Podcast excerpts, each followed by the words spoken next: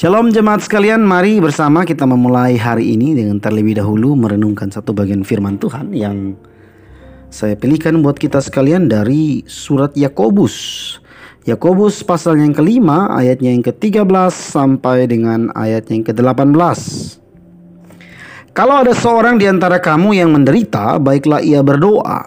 Kalau ada seorang yang bergembira, baiklah ia menyanyi. Kalau ada seorang di antara kamu yang sakit, baiklah ia memanggil para penatua jemaat, supaya mereka mendoakan dia serta mengelesnya dengan minyak dalam nama Tuhan. Dan doa yang lahir dari iman akan menyelamatkan orang sakit itu dan Tuhan akan membangunkan dia. Dan jika ia telah berbuat dosa, maka dosanya itu akan diampuni. Karena itu, hendaklah kamu saling mengaku dosamu dan saling mendoakan supaya kamu sembuh. Doa orang yang benar bila dengan yakin didoakan sangat besar kuasanya. Elia adalah manusia biasa sama seperti kita. Dan ia telah bersungguh-sungguh berdoa. Supaya hujan jangan turun dan hujan pun tidak turun di bumi selama tiga, tiga tahun dan enam bulan. Lalu ia berdoa pula dan langit menurunkan hujan dan bumi pun mengeluarkan buahnya. Bapak Ibu jemaat sekalian, berbicara tentang doa. Berdoa mungkin bagi sebagian orang dan bagi, orang pada umumnya merupakan suatu perkara yang mudah.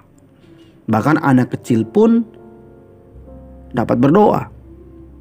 Saya ingat dalam satu kisah yang pernah saya baca, ada seorang anak dia masih kecil sekali dan yang dia tahu dan diajarkan kepadanya itu doa makan. Jadi doa yang dia tahu itu doa makan. Sehingga cerita dia bermain dan dia dikejar oleh anjing tetangga. Oleh karena ketakutan, dia tidak bisa meminta pertolongan kepada siapa pun, maka dia berinisiatif untuk meminta pertolongan kepada Tuhan. Tetapi doa yang dia tahu hanyalah doa makan, maka pada saat itu pun dia berdoa makan. Dan seketika pun Tuhan menolong dia dan anjing itu tidak menyerangnya.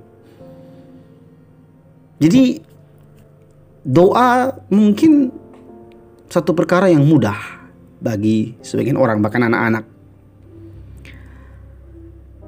Tetapi kenyataannya berdoa tidaklah semudah yang kita bayangkan.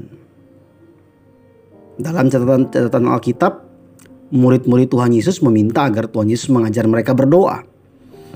Dan doa itu kita kenal dengan nama doa Bapa kami, bukan? Para murid melihat bahwa permohonan Yesus selalu terkabul, sedangkan doa mereka tidak. Tuhan Yesus juga terlihat sedemikian berkuasa oleh kehidupan doanya. Selain itu, Tuhan Yesus menikmati persekutuan dengan Bapaknya dalam doa. Para murid tentu mendambakan kehidupan doa seperti guru mereka. Nah, Bapak Ibu jemaat, dalam bacaan kita tadi dalam surat yang ditulisnya oleh Yakobus, tampaknya Yakobus ini sangat menghargai peran doa.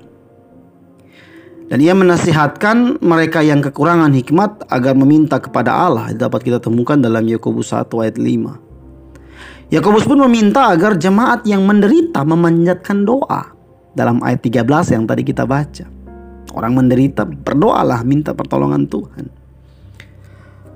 Dan dosa niscaya mendapat pengampunan dan sakit disembuhkan bila orang percaya mengakui dosa mereka dan saling mendoakan. Itu dapat kita temukan dalam ayatnya yang ke-15 dan 16 dari bacaan kita tadi.